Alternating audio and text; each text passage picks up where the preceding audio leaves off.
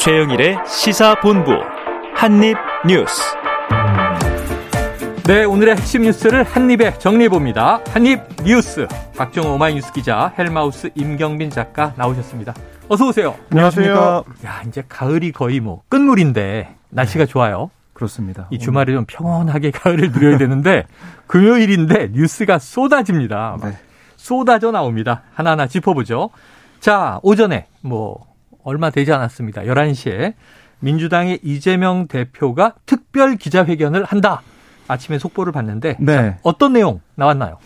네, 지금 이재명 이 대표를 사실상 겨냥한 네. 그런 검찰 수사가 진행되고 있다라고 네. 민주당은 판단하고 있잖아요. 예. 그래서 이재명 대표가 이와 관련한 기자회견을 했는데 이 화천대유 대장동 혐의와 관련한 특검을 수용하라 네. 하고 윤석열 대통령과 국민의힘에 촉구를 했습니다. 그러니까 이 사건 전모의 확인, 이건 특검에 맡기고 정치권은 어려운 민생과 경제 살리기에 총력을 다하자. 제안을 한 거고요. 아울러 대통령과 여당이 떳떳하다면 특검을 거부할 이유가 없다. 이렇게 얘기를 했습니다. 네, 지금 박 기자님이 이제 요약해 주셨는데 뭐 오늘 바로 나온 거니까 육성이 있어요. 바로 육성으로 한번 직접 듣고 이어가 보도록 하죠. 지금 정치는 본연의 정치의 역할과 책임을 망각하고 있습니다. 대표적인 사례가 대장동 사건입니다. 저는 불법 대선 자금은커녕 이 사탕한 게 받은 게 없습니다. 대통령과 여당에 공식적으로 요청합니다. 화천대유 대장동 개발과 관련된 특검을 즉시 수용하십시오. 언제까지 인디안 기우제식 수사에 국가 역량을 낭비할 수는 없습니다. 사건 전모의 확인은 특검에 맡기고 정치권은 지금 이 어려운 민생과 경제 살리기에 주력하고 총력을 다합시다. 떳떳한 게 확실하면 잘못한 게 없다면 특검으로 공정하게 실체를 규명하도록 요구합니다. 네, 떳떳하다. 사탕 한 개 받은 게 없다. 이런 표현까지 등장했고요. 특검으로 가자. 특검 요구를 한 거죠? 네, 그렇습니다. 그러니까 지금 민생이 너무나 어려운데 이 사안에 있어서 정치권이 다 어떻게 보면은 한쪽은 뭐 공세적으로 나오고 한쪽은 네. 방어적으로 나올 수밖에 없는 상황이니까 이건 특검에다 맡기고 정치권은 민생 살리기에 노력을 하자. 이렇게 정리할 수가 있겠습니다. 네. 일종의 이제 제안을 한 셈이 네. 됐는데 그러면은 여당 반응 나왔습니까?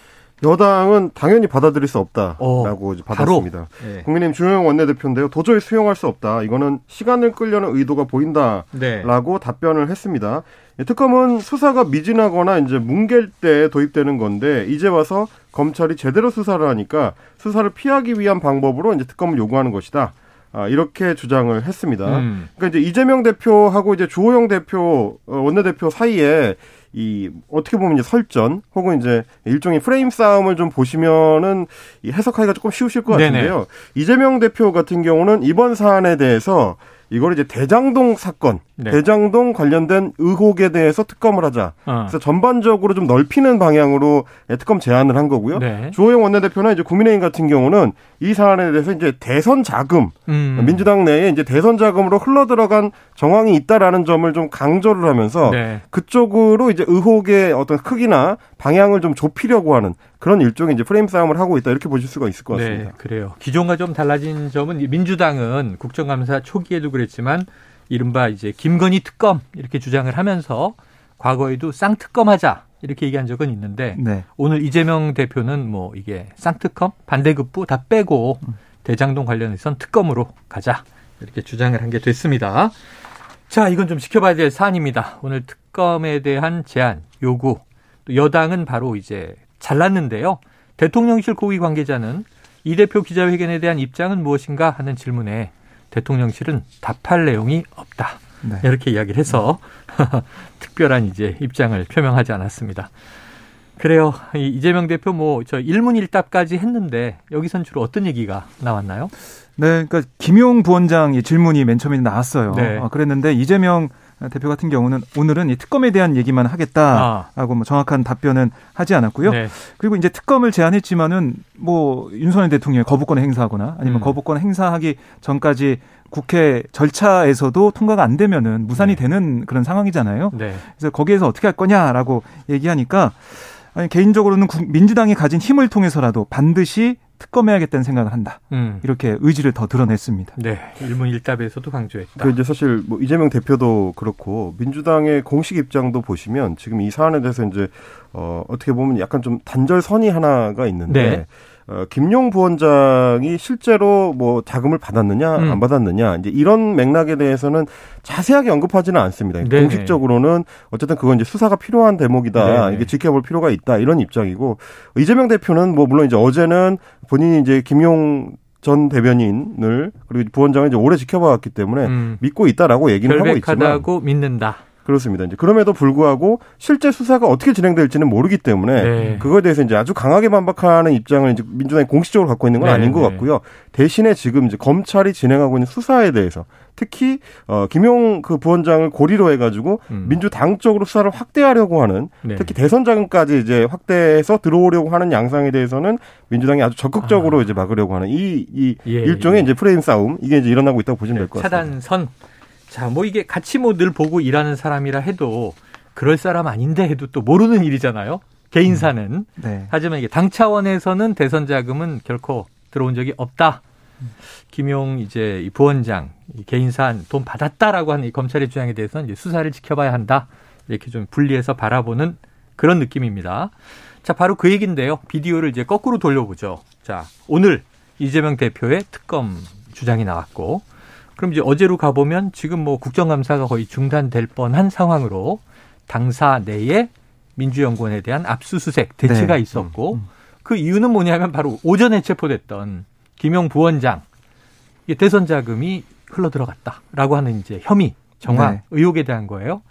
자, 그럼 그 48시간 이전, 이틀 전에 체포된 김용 네. 부원장 네. 오늘 구속영장 실질 심사 날이죠? 그렇습니다. 검찰이 뭐 수순으로 볼 수가 있죠. 네네. 체포 기한이 끝나게 되면 풀어주던가. 48시간밖에 안 되니까. 그렇습니다. 근데 뭐 예상했던 대로 구속영장을 청구를 했고요. 네. 그래서 오늘 오후 3시 30분에 서울중앙지법에서 김세용 영장전담 부장판사 심리로 열리게 됩니다. 네. 이렇게 심리를 하게 되면 구속 여부는 오늘 밤늦게나 내일 새벽에 경찰된 예정입니다. 예, 사실 뭐 체포영장만으로 보면 오전에 풀려났어야 하나 구속영장 청구가 됐기 때문에 실질심사를 이제 오후에 받고 거기서 만약에 구속하면 이제 그냥 구치소에 가는 거예요. 그렇습니다. 그러고 이제 기각하면은 집으로 가는 거예요. 네. 그 내용상으로 보면 네. 이제 김용 부원장한테 상당히 좀 불리한 상황인 거는 맞는 것 같습니다. 네네. 오늘 오전부터 이제 검찰발로 관련된 어떤 수사 내용들이 조금씩 보도가 되고 있는데 뭐 항상 우리한테도 익숙한 풍경이지만 네네. 소위 이제 검찰의 이제 잘라주기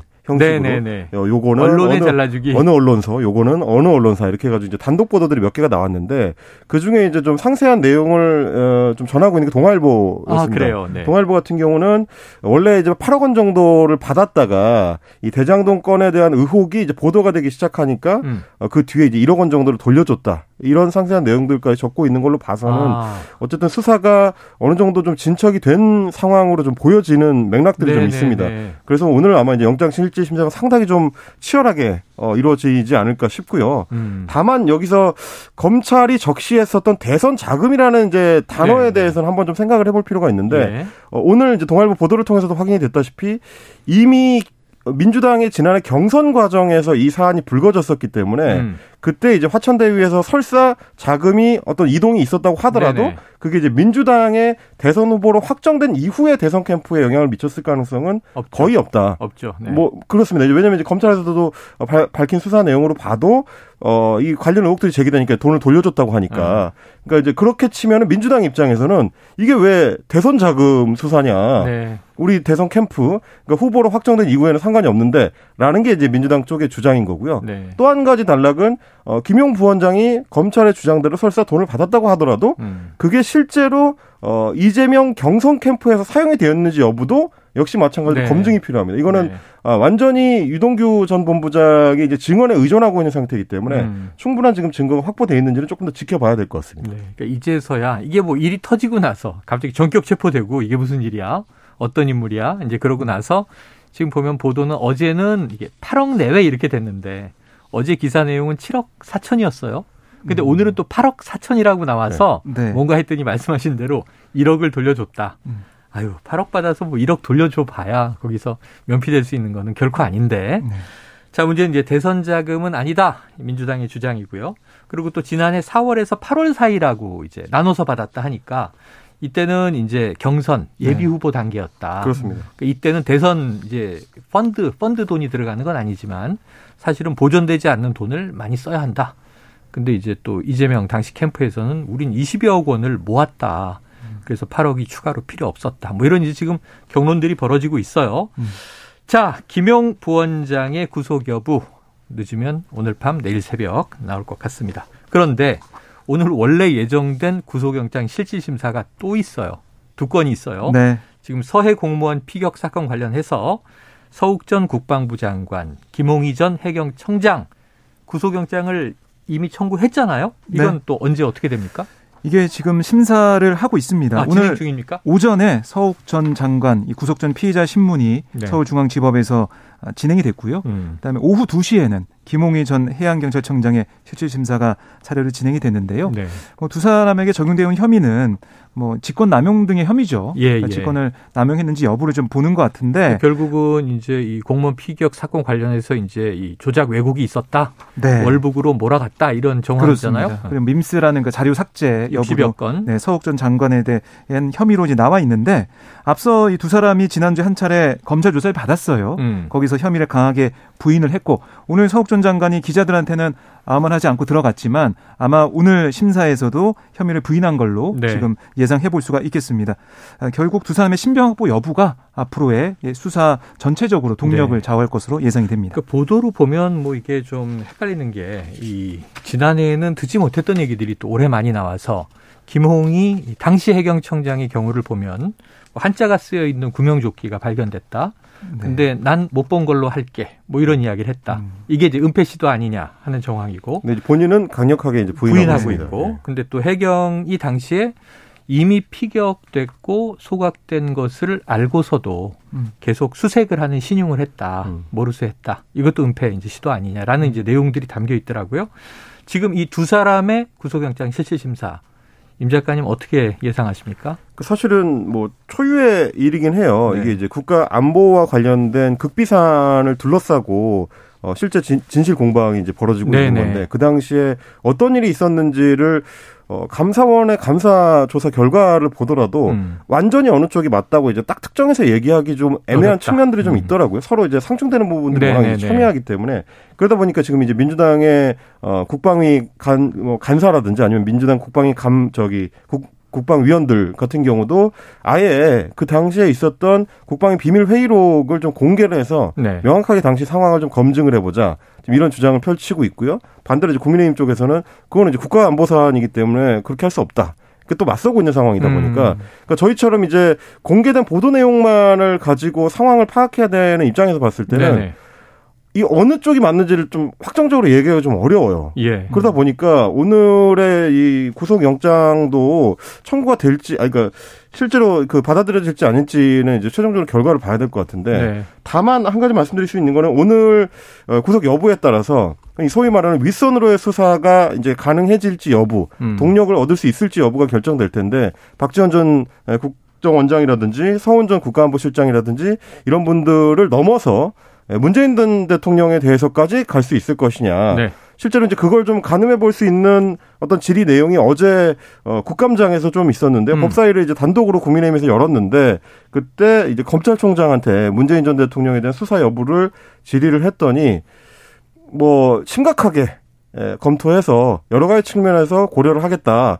이런 식의 이제 답변을 내놨습니다. 그러니까 단호하게 하지 않는다라고 끊지는 않았기 네네. 때문에 앞으로 수사의 어떤 향방에 따라서 문재인 전 대통령에 대한 수사도 완전히 배제할 수는 없는 네. 그런 상황이기 때문에 오늘 좀 구속 여부가 중요할 것 같습니다. 알겠습니다. 자, 오늘 구속 여부가 지금 말씀드린 것만 해도 3건이 있습니다. 각각 어떻게 이제 결과가 나오는지 한번 또 늦은 밤 내일 새벽까지 지켜보도록 하죠. 자, 여기서 지금 금요일이죠. 이 금요일 점심시간 교통 상황 알아보고 이어가도록 하겠습니다. 교통정보센터에 김민희 리포터 나와주세요. 네, 점심시간을 지나면서 도로 정체가 조금은 주춤해졌습니다. 다만 금요일인 만큼 오후 정체가 심하겠는데요. 경부고속도로 부산 쪽으로는 잠원부터 서초 사이와 또 신갈분기점에서 기흥동탄 사이로 정체고요. 이후 남사 진이 부근에서는 작업을 했었던 만큼 오산나들목부터 더딘 흐름 남아있습니다. 서해안고속도로 서울 방면으로 매송 일대의 정체도 작업 여파고요. 이후 일직분기점 부근 1차로에서는 사고가 나면서 이 일직분기점 기점에서 금천 사이 정체가 더 심해졌습니다.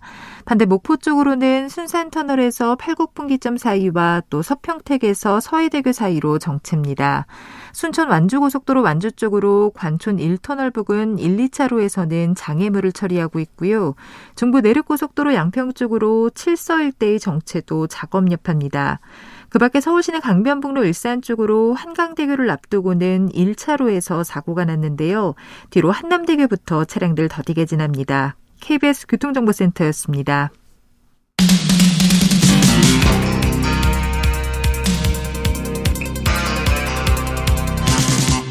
최영일의 시사본부. 네, 최근에 제빵 공장에서 안타까운 사망 사고가 있었죠. 그런데 오늘 관련해서 SPC 회장이 대국민 사과를 했군요. 그렇습니다. 오늘 오전 11시 허영인 SPC그룹 회장 국민들 앞에 머리를 숙였는데요. 그 어떤 이유로도 설명될 수 없는, 도저히 있을 수 없는 일이다. 평소 직원들에게 더 중요한 가치가 무엇인지 제대로 전하지 못한 저의 불찰이다 말하면서 거듭 머리를 숙였습니다. 네. 그리고 또 하나, 이 안전 강화에 3년간 1,000억 원을 투자하겠다 이렇게 밝히면서 안전진단 외부 컨설팅을 받고 그룹 내에 또 안전관리위원회도 설치하겠다라고 밝혔습니다. 네, 자 보통 우리가 사과, 지금 이제 대국민 사과인데 기업주에 그러면 우리가 진정성 또 이제 담겨야 할 내용이 담겼느냐 이렇게 이제 따지게 되잖아요. 임 작가님 어떻습니까? 뭐 내용이야 사실은 법무팀에서 검토해서 올린 걸 거라. 사과문의 내용 자체가 그렇게 막 핵심적인 문제라고 저는 보지는 않고요. 오히려 그동안 SPC 그룹이 이제 이런 노동 문제 관련해 가지고 워낙에 쟁점들이 많았고 네네. 그때마다 이제 회사 측의 대응에 대해서 여론의 질타가 많았습니다. 뭐 이전에 이제 화성식품 노조 같은 경우도 지회장, 지부장이 단식 농성을 50여일 가까이 할 때도 회사 측의 대응이 제대로 이제 없었다라는 비판을 받은 적이 있었고요. 네. 이전에도 한번 이제 SPC 그룹의 그 차남 부사장이었는데 지금 회장의 이제 아들이죠. 그때 마약을 복용한 게 드러나서 구속되기도 했었고, 네. 그래서 그때는 이제 후계 구도에서 배제하겠다, 경영에서 영구 퇴출하겠다 이렇게 그때도 직접 회장이 밝힌 바가 있습니다. 네. 그런데 얼마 후에 은근슬쩍 경영으로 이제 복귀하는 일이 있어서 그때 그 사과는 진정성이 있었던 것이냐 이런 질타를 받은 적이 있습니다. 그러니까 오늘 사과도 결국은 진정성 있게 여론에 받아들여지고 지금 이제 불길이 일어나고 있는 소위 불매운동에 대해서 회사 측에서 수습을 정말 하고 싶은 거라면 이후에 이제 행동이 더 중요하지 않을까. 어떻게 대응을 하느냐가 이 사과의 어떤 진정성 여부를 가르는 기준이 될 것 같습니다. 자, 그런데 이런 산재와 관련해서 이제 중대재해처벌법이 있단 말이에요. 그 적용 대상이 되느냐 안 되느냐 이런 것들도 지금 관심이던데 지금 관련해서 이 어제 오후에 노동부와 경찰이 이 SPC 계열사를 압수수색했군요. 그렇습니다. 어제 오후에 고용노동부 경기지청과 경기평택경찰서가 이 평택시 이 팽성읍에 있는 SPL 본사와 제빵 공장 압수수색을 했는데 작업 절차와 안전조치 등에 관한 서류와 또 전자정보 등을 확보했다라고 밝히고 있습니다. 자, 자료들을 가지고 적절한 대처가 있었느냐, 지금 뭐 2인 1조 규정이 있었느냐, 혹은 이 저 끼임 사고가 발생할 위험이 있는데 이 소스 혼합기에 대해서는 안전장치가 어떠했느냐, 지금 여러 가지 이제 따져야 할 사안들이 많이 있습니다. 자, 그런데요, 지금 임 작가님, 이게 이 일하다 숨진 이 회사에서 만들어진 빵을 장례식에 보냈다. 이 기사가 지금 논란이에요. 어제 굉장히 좀 논란이 많이 됐는데요. 그러니까 지금 장례가 진행되고 있는데 어제 장례가 치러졌죠. 네, 그 장례식장에 조문객 답례품으로 이제 쓰라면서 파리바게트 빵을 회사에서 나와서 놓고 갔다라는 거예요. 뭐 사진 찍힌 걸 보니까 박스 단위로 해가지고 두고 갔더라고요. 당연히 이제 유족 측에서는 이 빵을 공장에서 만들다가 자식이 숨졌는데 그 회사에서 답례품으로 빵을 가져오는 게 이게 상식적으로 말이 되느냐. 우리 아이가 이 공장에서 일하다가 숨졌는데 이 빵을 당내품으로 주라는 거냐 이렇게 유족들은 당연히 반발할 수밖에 없었고요. SPC 관계자는 원래 이제 직원이나 가족들이 상을 당하면 일괄적으로 나가는 경조사 지원품 중에 하나다. 일괄적으로 그렇습니다. 관례로 그렇게 해왔다. 의미가 회사는. 있는 건 아니다. 네. 이제 이런 해명을 내놓은 건데요. 근데 오히려 그렇게 생각을 해보면 오늘 SPC 회장도 이제 사과의 진정성 여부가 지금 논란이 되고 있습니다만 마찬가지로. 좀 더 섬세한 접근이 필요하지 않을까라는 생각이 들어요. 이게 뭐 박스 단위로 빵을 가져다가 그냥 두고 가면 되는 차원의 문제가 지금 아니지 않습니까? 이미 조금 더 직원 입장에서 혹은 이제 유가족들 입장에서 고민을 할 수 있었더라면 과연 답례품으로 빵을 준비할 수 있었을까? 그리고 어떻게 보면 엄밀히 말하면 이제 본인들 공장에서 나오는 거라서 굳이 따지자면 가장 싸게 할 수 있는 답례품이라고 볼 수 있는 건데. 그런 어떤 정성의 문제라든지 섬세함의 문제라든지 이런 측면에서 SPC가 여전히 좀 진지하게 이 사안을 보고 있는 것 같지 않다. 그냥 하던 대로 하고 있구나라는 생각을 갖게 되면 당연히 유족들이 이제 반발할 수밖에 없는 거죠. 아니 조금 이제 회사 쪽에서 귀를 열고 있으면 지금 아까 말씀하신 불매운동 움직임에 SNS에서 너무 이제 가슴에 탁 아프게 와닿는 게 피 묻은 빵 먹을 수 없다. 지금 이런 해시태그가 돌아다니고 있던데. 그 빵을 장례식장으로 보냈다는 게 좀 납득하기 어렵고 그전에는 또 이 사고 현장에서 함께 일하던 노동자들이 다음 날 또 출근해서 계속 빵 생산을 했다는 거잖아요. 사고 난 기계만 이제 하얀 천으로 가려놓고 이 사진도 좀 논란이 됐었는데 이전에 또 그 노조에서 문제 삼았던 것 중에 하나가 간식 관련해서 공장에서 일하는 노동자들한테 간식으로 먹으라면서 파란색 비닐봉투에 담긴 빵 재고들을 이게 잔뜩 이제 봉투에 담아가지고 마치 이제 던져주듯이 두고 갔다 이런 얘기들도 이제 화제가 된 적이 있었습니다. 그러니까 이제 이런 어떤 일련의 논란거리들을 쭉 묶어서 보자면 결국 SPC라는 기업 내부의 기업 문화 자체가 노동자들을 어떤 동일한 인격체로 보는 게 아니고 부품의 하나로 보는 거 아니냐. 그냥 갈아 끼우면 되는 대상으로 보기 때문에. 그렇게 이제 사람의 인격을 좀 함부로 대할 수 있는 거 아니냐라는 여론이 온라인에서 지금 팽배한 거거든요. SBC 그룹 입장에서는 안타까운 일이지만 불매운동까지 할 일이냐라고 생각할 수 있을지 모르겠지만 이게 이제 하루 이틀 만에 나온 문제가 아니고 그동안 쌓여왔던 여러 문제들이 이제 종합적으로 이번 계기로 터져나오는 거라는 걸 한번 자숙할 필요는 있을 것 같습니다. 알겠습니다. 자, 다음 뉴스로 넘어가 봅니다. 지금 국정감사 뭐 상임위별로는 사실상 오늘 뭐 마무리인 것 같아요. 마무리 수순으로 접어들었는데 자 어제까지 뭐 법사위가 굉장히 뜨거웠고 파행이 이어졌고 고성이 오가고 했습니다만 지금 교육위가 자 국민대 숙명여대 총장이 출석한다. 이른바 김건희 논문이 쟁점이다. 출석합니까?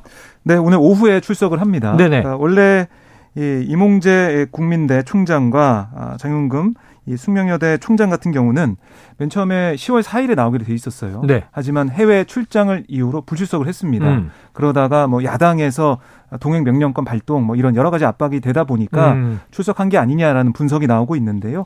오늘 오후에 출석해서 김건희 여사 논문과 관련된 여러 가지 질의가 있을 걸로 예상이 되는데 다만 오늘 오전에는 지금 김건희 여사 지도 교수였던 전승구 교수 관련해 가지고 지금 병원에 입원을 하고 있습니다.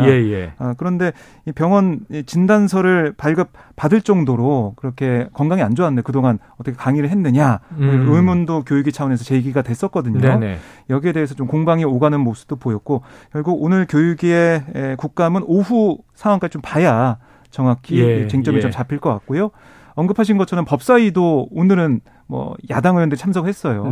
진행이 됐는데 예상했던 대로 어제 국감 파행을 둘러싼 여야 의원들의 공방이 이어졌습니다. 알겠습니다. 교육에 위해서는 오늘 어떤 오후에 좀 질의와 응답이 쟁점이 되겠습니까? 뭐 아무래도 이제 논문 표절 문제가 중심 쟁점이 될 것 같고요. 그동안에 이제 국민대든 숙명여대든 이 논문의 위조 여부를 판단하는 데 있어서 기간도 워낙에 오래 걸렸고, 국민대가 내놓은 이제 결과에 대해서는 여전히 지금 학계에서나 혹은 여론에서나 이제 질타가 많은 상황이기 때문에 문제가 없다였죠. 그렇습니다. 이제 당사자들이 나오는 셈이라서 이제 심사 과정의 문제점이라든지 아니면 이제 앞으로의 어떤 조치에 대해서 특히 숙명여대 같은 경우는 아직 결과를 내놓지 않고 있기 때문에 그 부분에 대해서 아마 집중적으로 질의가 이루어질 걸로 보이고요. 그리고 이제 오늘 또 전해진 소식에 따르면 경인여자대학교에서도 김건희 여사 관련된 이제 논문에 대해 위조 의혹을 심사하겠다라는 소식이 전해졌습니다. 네네. 이게 이제 이번 국정감사 때 논란이 됐던 논문인데요. 2009년에 한국디자인트렌드학회 학술지에 게재가 됐던 논문이 문제가 됐습니다. 경인여대의 한 교수하고 이제 김 여사가 공동 저자로 이름을 올렸었고요. 근데 문제가 설문조사 결과가 논문 안에 들어가 있는데 그 설문조사가 사실은 2008년 11월에 다른 학회지, 네. 한국사회체육학회지에 실렸던 그 표본을 그대로 가져온 거고 아.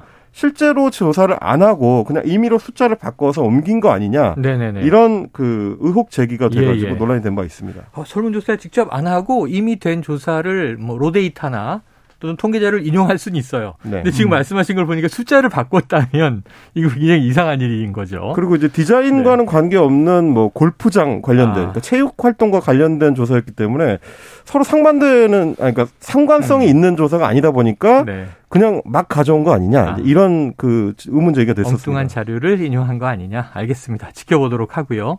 지금 이 백경란 질병청장이죠. 이 주식자료 미제출에 야당은 고발해야 한다. 여당은 지켜봐야 한다. 이거 무슨 얘기입니까? 예, 이게 어제 국회 보건복지위에서 여야 의원들이 뭐 한 목소리로 지적도 했고 네. 여기에 대한 논란이 좀 이어지고 있는데요. 그러니까 지금 야당에서는 백 청장이 주식 관련 자료를 계속 내지 않고 있다. 그래서 고발해야 된다라고 얘기를 하고 있는 거고요. 그러니까 백 청장 같은 경우는 취임 당시 SK바이오사이언스, SK바이오팜, 신테카바이오 같은 바이오 관련 주식을 보유해서 이해충돌 지적을 받았고 해당 주식을 모두 처분했는데 하지만 신테카바이오가 복지부의 인공지능 AI 신약개발 플랫폼 구축 사업에 참여한 게 알려지면서 이해충돌 논란이 증폭이 됐어요. 네. 그래서 자료를 내라고 한 건데 제대로 제출되지 않았고 백 청장은 뭐 최선을 다하겠다 이런 모호한 답변을 내놨다 하는 게 야당의 지적이고 또 이 여당에서는 이 청장에게 뭐 얘기를 해놨으니까 좀 지켜보자 이렇게 좀 얘기를 하고 있습니다. 이게 또 화제가 되는 이유는 최근에 이제 국방위 이재명 의원 이 관련 주식 보유한 게 이 저 방산주 보유한 게 이해충돌 아니냐. 그래서 뭐 이런 건들이 이제 여러 개 국감에서 지적되는 것 같습니다. 자 이렇게 이제 이해하고 넘어가고요. 다음 이슈는 오랜만에 외신인데 자 임 작가님, 영국의 이 리즈 트러스 총리 한 달 반 정도 됐어요. 이 총리가 된 지가. 왜 사임했습니까? 44일 만에 사임을 해서 영국에서 이제 최단기 총리가 됐는데요.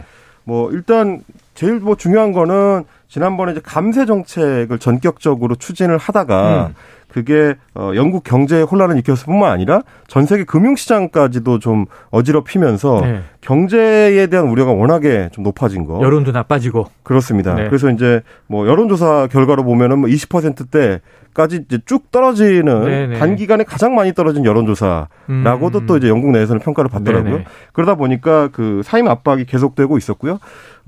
결국은 이제 44일 만에 사임을 하게 됐습니다.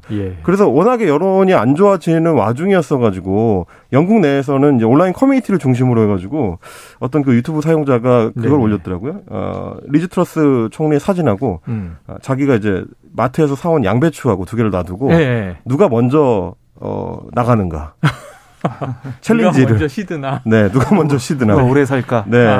그런데 뭐 최종적으로는 리즈 트러스 총리가 졌습니다. 그렇게 됐네요. 이게 웃을 일은 아니네요. 그러니까 사실은 그만큼 이게 이제 리즈 트러스 총리가 이번에 이제 집권하게 된 핵심 이유 중에 하나가 보수당의 핵심 지지층들이 가장 간절하게 원했던 것 중에 하나 감세 정책을 이제 적극적으로 추진하는 거였는데 근데 이제 감세 정책을 하게 되면 그 세금을 어디선가는 메꿔와야 되는 거고요.